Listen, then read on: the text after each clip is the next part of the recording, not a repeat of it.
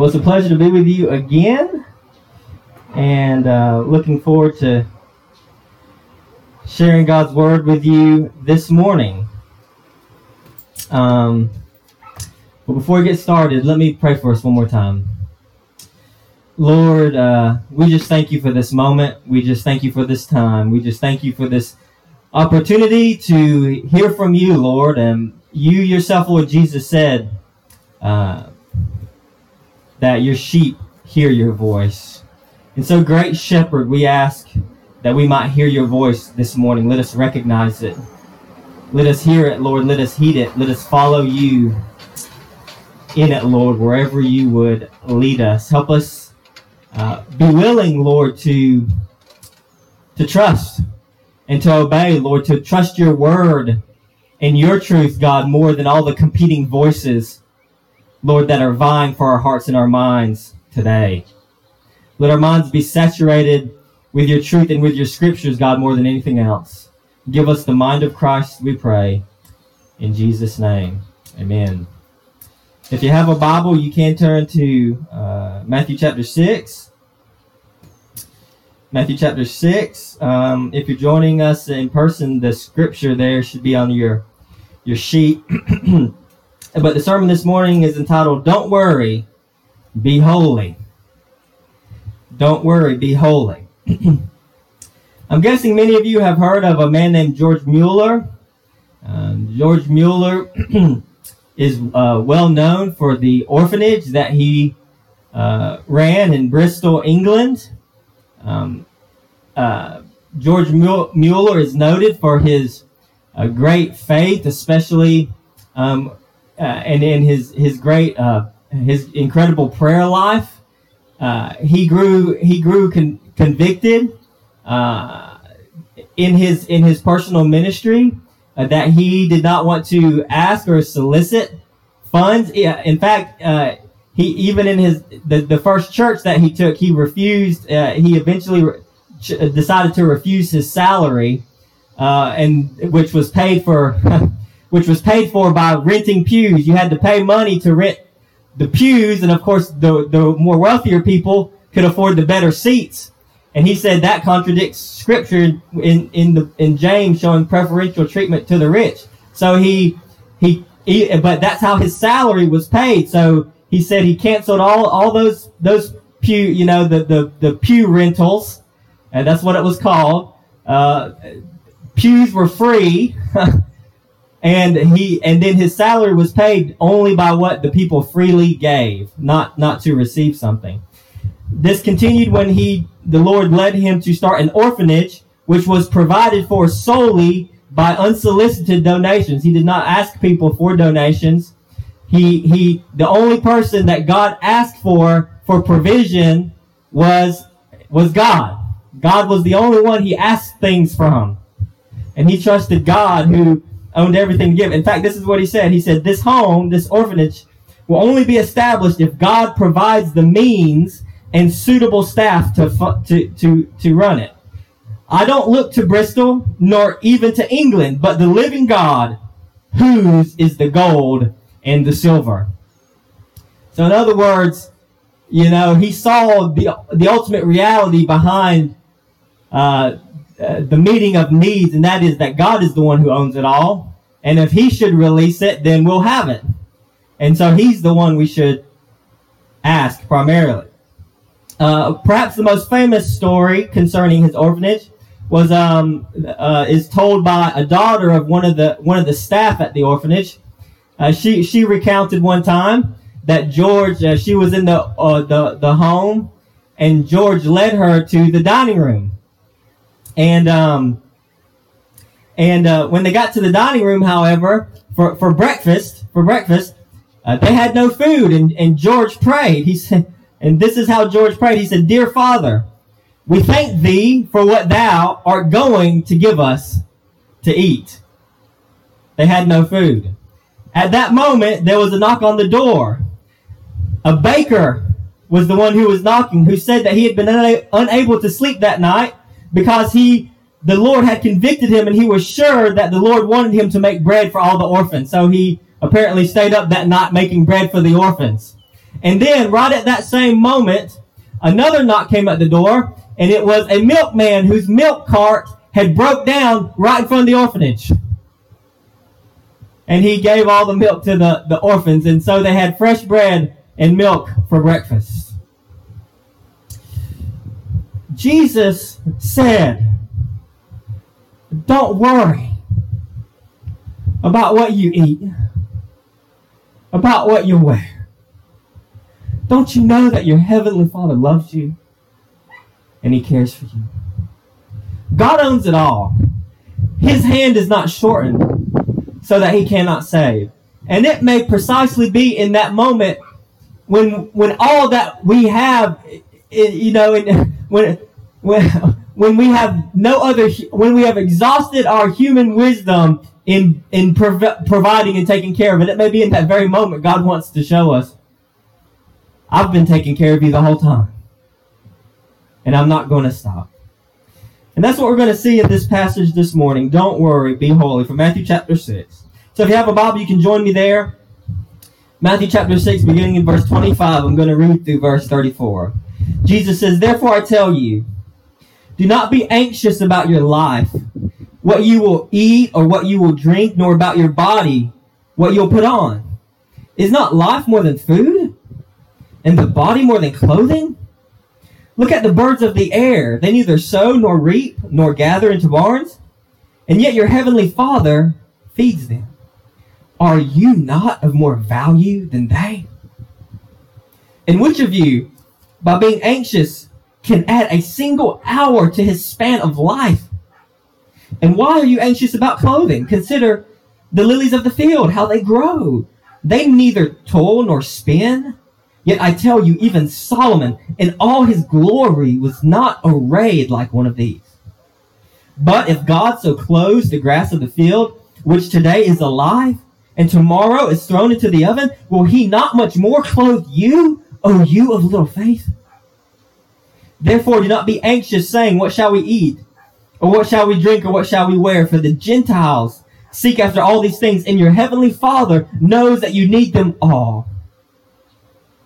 But seek first the kingdom of God and his righteousness, and all these things will be added to you. Therefore, do not be anxious about tomorrow for tomorrow will be anxious for itself. Sufficient for the day is its own trouble. The Word of God. What I want to see, what I want us to see this morning is three reasons not to worry. Three reasons not to worry. Number one, we, we shouldn't worry because God cares. Because God cares. Number two, we shouldn't worry because God, God knows. God knows. And number three, we shouldn't worry because God is sufficient. Because God is sufficient. First, we shouldn't worry because God cares. Because God cares. So we can look at this passage here, and if you look back in verse 25, you'll see that Jesus says, Therefore, I tell you, do not be anxious about your life, what you will eat or what you will drink, nor about your body, what you will put on. Is not life more than food and the body more than clothing? And note there that the verse begins with a with a therefore. And so, you know, we have to ask then what, what's the therefore? Therefore, right? There's a logical connection uh, b- between what he had just said and this passage here about not being anxious. Uh, it, the, his his uh, his command not to be anxious follows. It's the logical conclusion of what he had just said before. And if you look there in your Bibles, you'll see that what has he just talked about? Well, he talked about laying treasures, uh, don't lay up treasures on earth, right? But lay up treasures in heaven.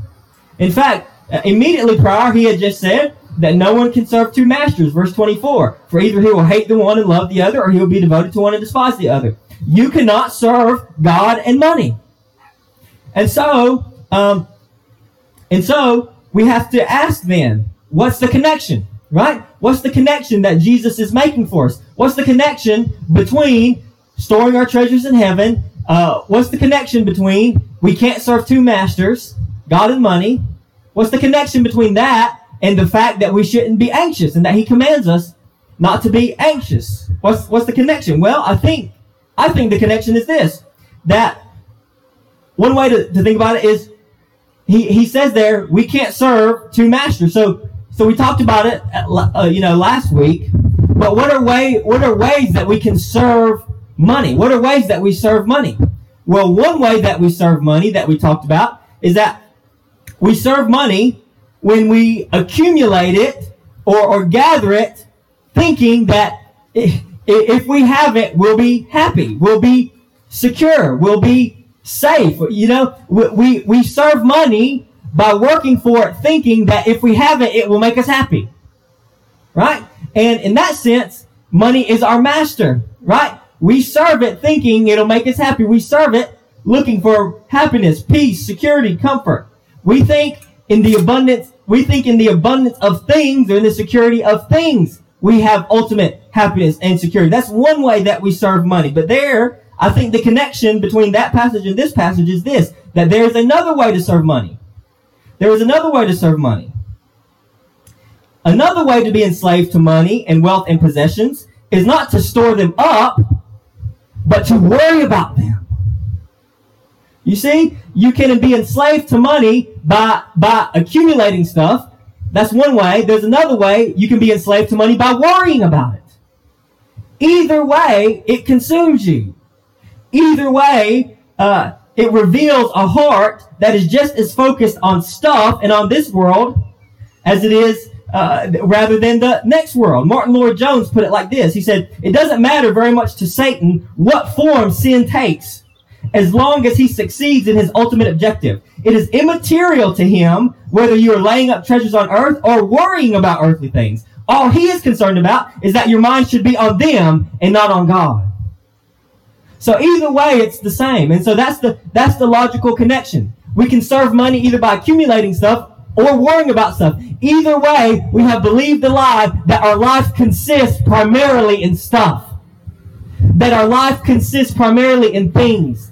That our life consists primarily in possessions. Right? And that's exactly what Jesus uh, says there in verse 25. Is not life more than food? Is not your body more than clothing? When we amass stuff or when we worry about stuff, we have believed the lie that our life inherently consists in what we do or do not possess. And Jesus says, you miss the whole point of life if you live like that. Jesus said, man does not live by bread alone, but by every word that proceeds from the mouth of God. In other words, there's a whole, but the fundamental aspect of reality of our lives is spiritual realities. And God wants us to live primarily for those things. And because of that, God has made this promise through Christ saying that he, that he promises to provide those things to us so that we can live for the most, so, for the most important thing. And so Jesus' axiom holds true. You really can't serve two masters. You really can't be focused on getting materially ahead in life, or you can't really be focused or, or overwhelmed by anxiety about life's possessions and still serve God and focus on Him. You can't focus, you can't ultimately focus on more than one thing. One thing is ultimate, and it will either be God or stuff. And Jesus would free you from that anxiety. Jesus would free us from that anxiety. That's why he says, don't, don't be anxious, right? Many people in this world are overwhelmed with anxiety, and Jesus would free you from that. Jesus would set you free from your anxiety. Free to give you the fullest possible satisfaction in life in serving the one for whom you were made. And how does God, how does God set us free? How does Jesus set us free from worry? He set us, he sets us free from worry and anxiety by doing what? By telling us the truth. By giving us facts to counteract the lies. And that, and so that, that means that just like everything else in the Christian life, freedom from worry comes through what? Faith. Faith in the promises of God faith in what in what Jesus has taught us, faith in what Jesus is teaching us about the nature of God and our relationship to Him through Jesus Christ. And so when we worry, the, the, the reason why we're worrying, to put it bluntly, is unbelief. It's unbelief. Because in that moment, we are believing the lies that the world or our, our minds are telling us rather than God's word. Because how does Jesus teach us to combat anxiety? By telling us what? The truth, brute facts. What's the brute? What's the brute fact that Jesus is telling us? The brute fact is this that God cares about you if you are his child. And he and he illustrates this. He says, look at the birds. Look at the birds. The birds don't farm. The birds don't have 401ks. The birds don't have insurance policies. The bird wakes up in the morning and guess what? He goes and looks for food and guess what? He finds it. Why? Because God is feeding him. That's why. There, there. I mean, just think about it. There, there are uh, just for example, there are bird. There's a bird somewhere in the depth of the Amazon jungle that no human being will have even known that this individual bird existed. This bird will be born and this bird will die, and no one will have even known that this bird existed, and yet God fed it today. Why? Because God cares. And if God cares about birds that nobody else cares about, how much more does he care about his children? If a bird can wake up without anxiety and find food this morning, can't we wake up who are children of the Most High God through Jesus Christ and not be not be anxious today? Jesus also says, look at the flowers. Look at the flowers. Flowers don't work. They don't spin thread.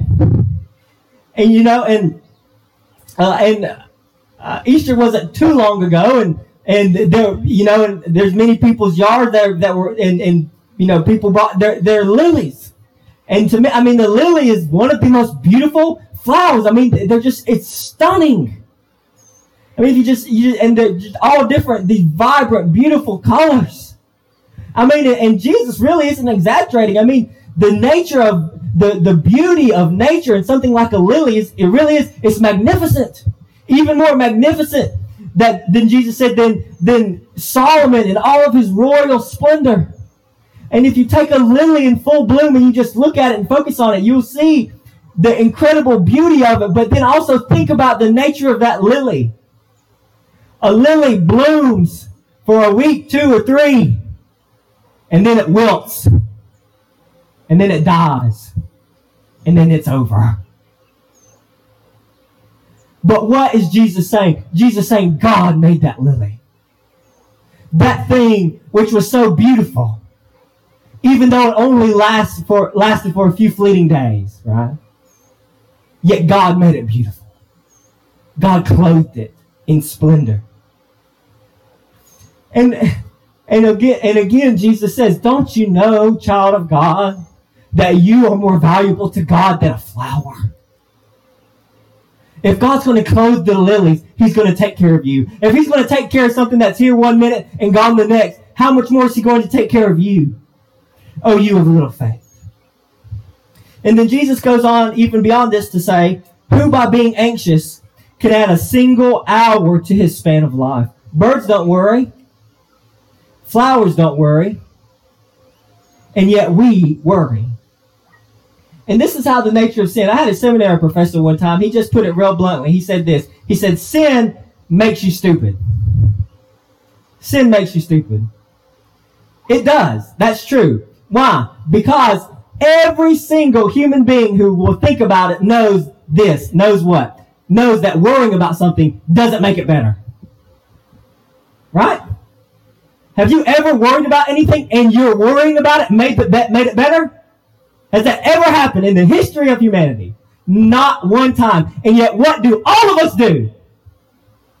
Worry. Even when we don't, even when we know it doesn't work. Why? Because sin makes you stupid.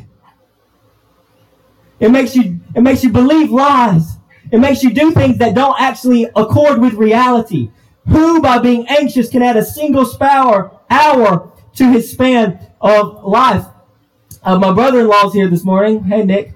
And um, he's a physical therapist, and we were talking. We were having a conversation. There are there are well-established public, uh, I mean, uh, published studies that talk about how one's mental state is a is a is a better indicator of of, of pain than than actual physical ailments.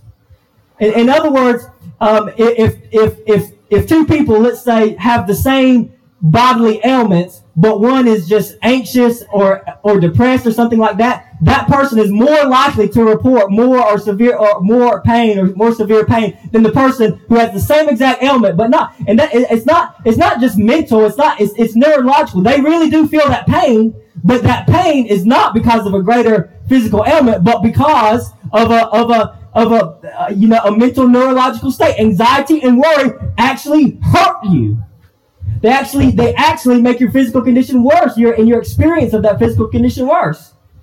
And so and so how many how many lives have even been cut short by agonizing in vain over things that they cannot control but only God can control? What does Jesus Christ want to do? He wants to set you free. He wants to set you free from your anxieties and your worries. And the way he sets you free is this to tell you that God really cares about you. The question is, are you going to trust Jesus more than your anxieties? Are you going to trust God with your concerns? Are you going to are you going to see God as bigger than your concerns? That's the ultimate question. We sing a song about it.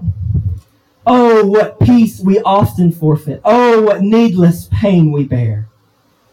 All because we do not carry everything to God in prayer. You know, we have four children. There is a remarkable freedom in being a child. I look at my children sometime and they're playing Legos, which is about all they do. And um, and you know what my children are worried about? They're worried about who's gonna who's gonna find that perfect piece that's missing to complete their Lego plane. They're they're worried about who's gonna win the Lego plane race. Okay, they're they're they're worried about that. Okay, that's not that's not real worry, right? They're not, you know, they're not they're not worried about you know things like what am I to wear, what am I to eat. They're not worried about things like that. Why? Because they might not they might not be able to verbalize it, but back in their minds they don't worry about it. Why? Because mom and daddy gonna take care of it. Right? That's why they're not worried. Because mom and daddy gonna take care. There are things that I do, like pay bills and things like that, that my kids probably they don't even know that I do that. Right? That things that directly relate to their uh, you know, they're being taken care of in this world that I'm doing for them to make sure that they're taken care of, and they don't even they're not they don't even know that I'm doing it and yet it gets done. And they don't worry about it. Have you ever thought of the fact that there's a billion and one things that God did today so that you could even wake up this morning? There's a billion and one so, a, sovereign working of the, of the hand of God over society, over this community, over the hearts and minds of men and the workings of nations and the, all the way to the proper functioning of your cells and the beating of your heart. There's a billion and one things God did today so that you could even wake up this morning. And yet here you are. Why? Because God cares about you. Because God cares about you. We don't like to put it this way, but sometimes we have to. Sometimes we have to to feel the weight of what's actually taking place. When we become anxious or worried about something, what we are telling God is we are saying, God, I don't trust you with this. That's what that's what worry is. Worry is telling God, God, I don't trust you with this. God would set you free. God would set you free from your anxieties and worries by, by doing what? By being God and saying, Trust me. I care about the birds. I care about the flowers. How much more do I care about you? Believe me. Trust me. Daddy's going to take care of it. So, number one, God cares. And number two, number two, God knows. God knows. We see this in verses 31 through 33 there. He says, Therefore do not be anxious, saying, What shall we eat, or what shall we drink, or what shall we wear? For the Gentiles seek after all these things, and your heavenly Father knows that you need them all. But seek first the kingdom of God and his righteousness, and all these things will be added to you. So no, there so there there are three different times. So this is number two. We're, we're going to get to number three. But there are three times in this passage that God, that Jesus says, don't be anxious. So he repeats himself three times. Why? Because he's serious. He's serious. Don't be anxious. You know the uh, uh you know in Hebrew. I mean, well, in every language, really. I mean, repetition it means emphasis. The third time mean, is, is superlative. Don't be anxious. Don't be anxious. Don't be anxious. Believe, believe that God cares. Believe that He feeds, as He feeds the bird and clothes the flowers, He'll take care of us. God cares, and here we see that God knows. The Gentiles seek after these things, he says, but your heavenly Father knows that you need them all. The Gentiles, you know, refers to the the the, the pagan, the, the the pagan Gentiles who didn't know the God of Israel, God of Abraham, Isaac, and Jacob, and they worshipped all kinds of false gods. And you know, for, for our perspective and for our purposes, he's, he's just basically talking about unbelievers, right? People who don't know God, people who don't believe in God, they worry about these things. You know, and, and, and we can understand that, right? We can understand that. It, you know, if you don't believe in God or, or the truth about reality, if you, you know, eh, if, if, if, if God is not real, if there's not a, if there's not an eternity coming, where, and, and if there's not a God who is going to punish evil, reward righteousness, and, and, and make every uh, uh, make right every wrong, then, then, you know, and, and we'll live forever in a world free from sin. I mean, if that isn't true, then guess what? This world is all there is. And if this world is all that there is, then guess what you should do? You should worry about this life. You should be anxious about it because guess what? That's all you got. And then it's over. And then who knows what? That's, that's how an unbeliever lives. That's how a person doesn't believe, know, and trust God lives. But Jesus is saying, what? He's saying, but that's not how you're supposed to live. Anxiety is a sign of what? It's an unbelief. It's, it's unbelief. But the follower of Christ, a sign of the follower of Christ is what? Faith, confidence, not worrying about things. That's a sign. It's a sign that we're not like that, that we believe differently. It, it shows our confidence in God shows the world that what? That we don't view our lives as the sum total of our possessions or of our earthly stat, uh, status or stature. Pagans live that way, but we don't live that way. Our lives are not the sum total of our possessions. We don't have to make material things our ultimate concern because they're not God's ultimate concern.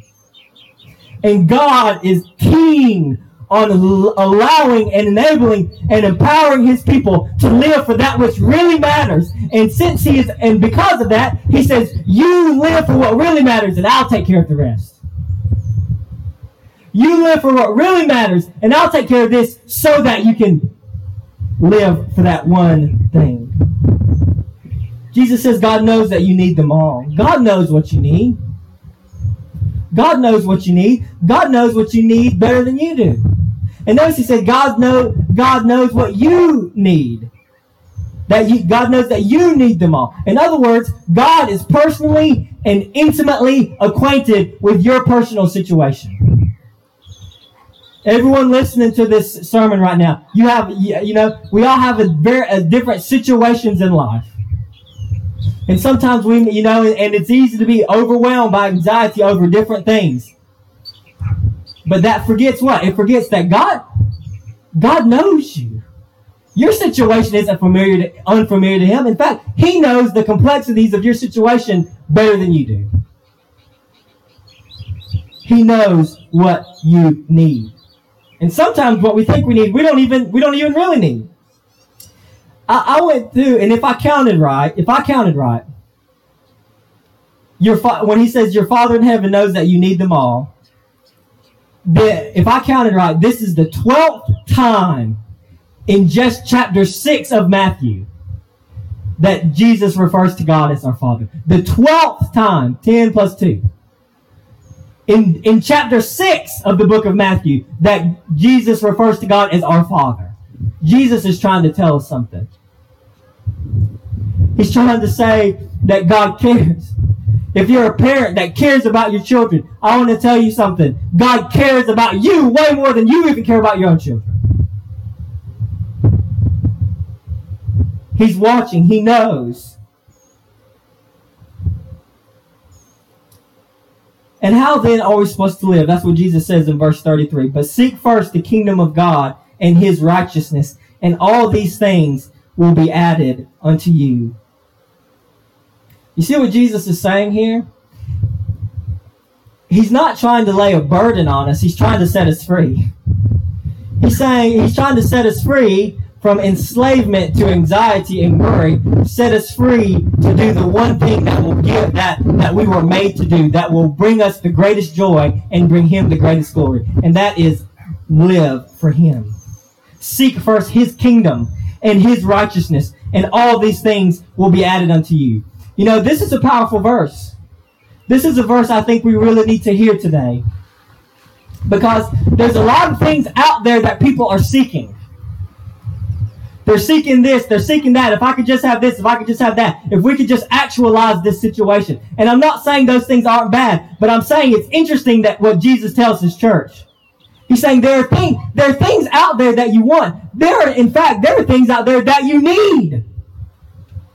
And yet the ironic thing is this. He's saying, but if you really want them, don't seek them. Seek me. And I'll throw in the rest. Even the things that you need, if you seek them, you ultimately won't get them. But if you seek me, I'll give you everything else. You'll get me. If you seek things, you just might get things, but you won't get God and you'll ultimately lose your things. But if you seek God, if you seek Jesus Christ, you get God and everything else, and that for, for, for forever.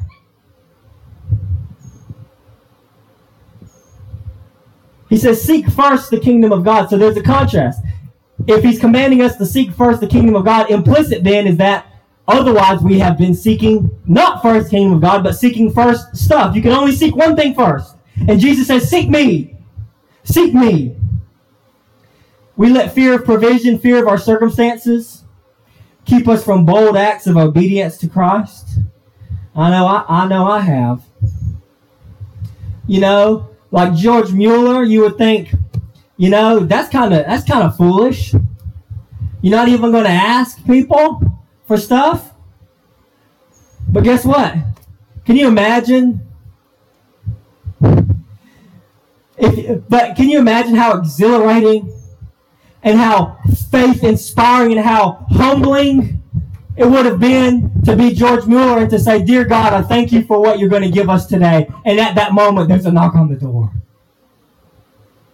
If we never put ourselves in a situation where we rely only on God, then we'll never be in a situation where we can see God do what only God can do. You know, if Peter would have never stepped out of the boat, he would have never walked on water. There are aspects of God's power that we'll never see as long as we're relying on our own strength. And God, and, and the thing that will, that keeps us, ironically, the th- ironically, the thing that keeps us from taking steps of faith is worry. Is worry. Uh, and, and the thing, the thing that we need to be worried about is not things; it's our, it's ourselves. Out of worry, we try to control things that we can't control anyways. It's absurd.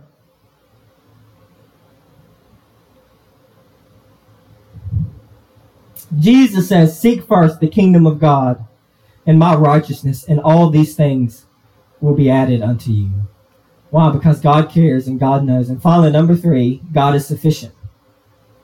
God is sufficient. Verse 34 Therefore, do not be anxious about tomorrow, for tomorrow will be anxious for itself.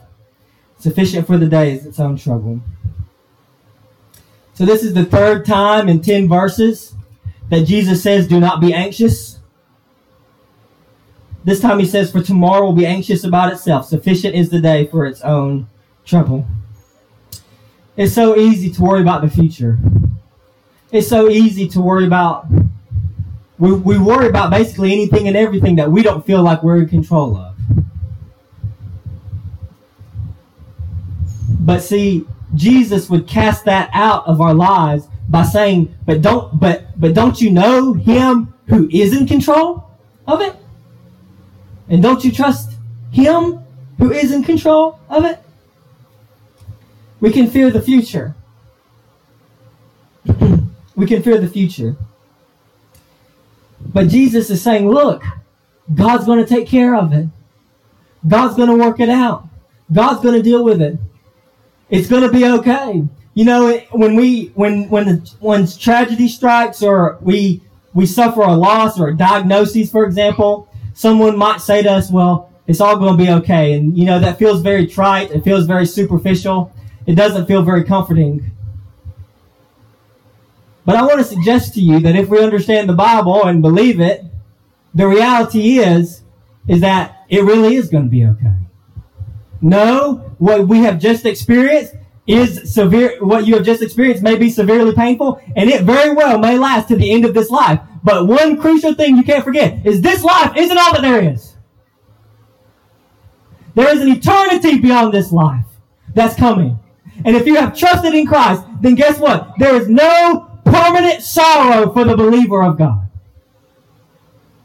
A day is coming when every tear will be wiped away. And pain and sorrow and crying will be no more, for the former things will have passed away.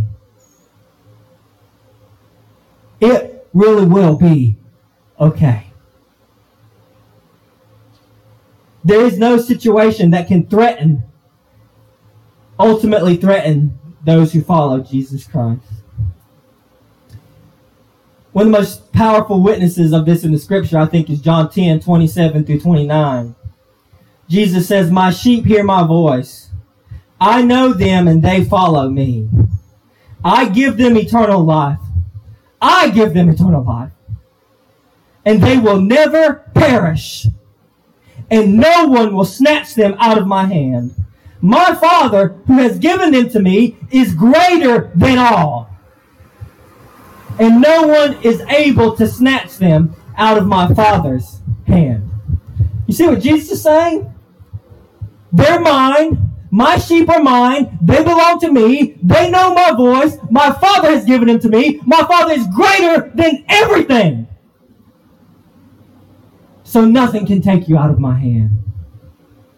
Not your situation, not your sorrow, not your loss, not your hurt, not your wound, not your pain, not your earthly or social status. Nothing can take you out of Christ's hand.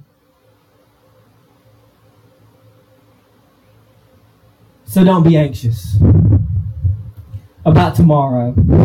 Don't be anxious about tomorrow. Today has enough concern of its own. What's Jesus saying? Jesus says, be free. Don't worry about tomorrow. Today that's an, has enough worry of its own. I'm going to take care of you today and tomorrow. So don't worry about it. Remember in the wilderness, the Jews could only gather enough manna for that day. Why? Because God was teaching them. Teaching them what? I'm going to take care of you today and tomorrow. You woke up this morning and there was bread on the ground. And guess what? You're going to wake up tomorrow and there's going to be more bread on the ground. Why? Because I'm God. And I care about you.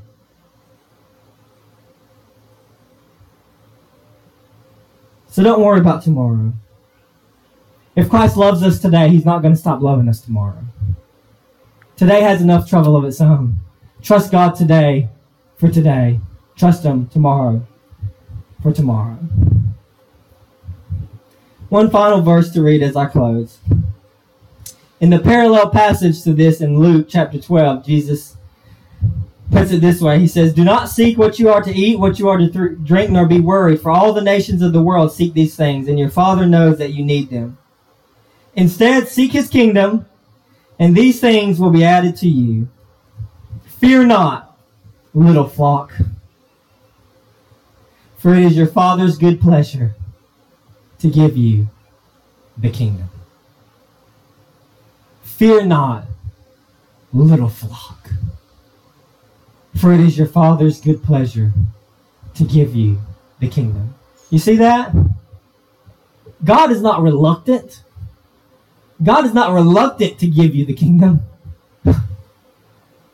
He delights to give you the kingdom. And He's going to give it to you. So don't be afraid. Don't fear. As I close this morning, what I want to say uh, in closing is this. There's lots of things that we could be worried about in life, but Jesus says, don't worry about them. Trust in me. This all this language, of course, and, and God is our Father, all that language, of course, Jesus is speaking to believers. He's speaking to those who know God as their Father through Jesus Christ. But we must be clear, and I want to be clear this morning, that this promise, this hope, this joy isn't for everyone. If you don't know God as your Father through Jesus Christ, you should be worried. You should be worried not even ultimately about what's going on in this world. You should be worried about eternity that is to come. What we will do when we stand before God. But see, God, through Jesus Christ, has even went to unimaginable lengths to meet that great need too. That need that we have of forgiveness of our sins so that we can become the children of God.